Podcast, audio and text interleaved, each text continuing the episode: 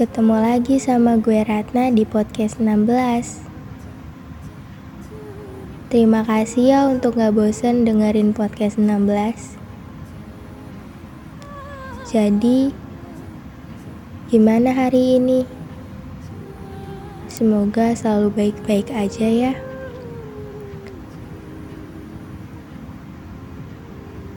Hai Anak perempuan pertama ya? Apa kabar? Bagaimana harinya? Banyak bahagianya atau bahkan banyak sedihnya? Ini tentang si anak perempuan pertama yang katanya pundak dan hatinya harus sekuat baja. Ini juga tentang si anak perempuan pertama yang dituntut harus bisa segalanya. Capek ya? Jadi tempat banyak harapan yang diri sendiri juga belum tahu apa semua harapan itu bisa terwujud nantinya. Belum lagi dituntut kuat oleh semesta juga keadaan.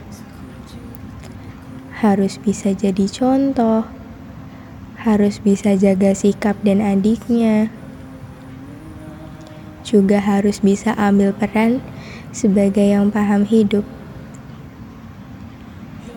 Ya, walaupun berat, tapi pada akhirnya waktu bisa membiasakan segalanya. Mungkin pernah ngerasa semesta nggak adil. Pernah nggak terima sama keadaan. Kenapa sih harus jadi anak perempuan pertama pula? Kenapa nggak jadi anak kedua atau terakhir? Kenapa?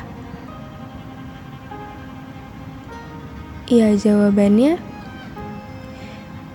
Sebenarnya mau jadi anak keberapapun, dia bakal punya tanggung jawab dan tugasnya masing-masing. Dan ya emang gak mudah untuk jadi anak perempuan pertama.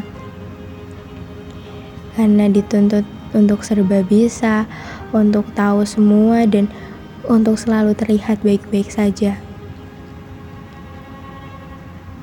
Hmm selalu mendem segala masalahnya sendirian. Itu itu kebiasaan anak perempuan pertama karena dia nggak mau bikin orang lain ikutan sedih.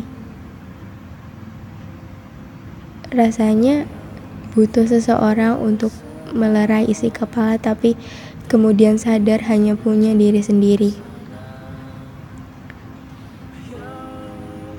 Terima kasih ya sudah kuat padahal sebenarnya banyak yang ingin diceritakan. Tapi selalu dipendam sendirian. Makasih ya sudah berusaha jadi versi terbaik dalam diri sendiri. Anak perempuan pertama, hatinya tidak boleh rapuh. Jiwanya harus tetap utuh dan raganya tidak boleh jatuh. Gak apa-apa ya, tahan sebentar lagi. Semesta lagi nyiapin hal besar di akhir. Nanti kita ketemu lagi di titik terbaik dalam cerita yang sudah dibuat oleh semesta dan selamat. Selamat karena sudah berhasil melewati hal-hal sulit dengan penuh keberanian.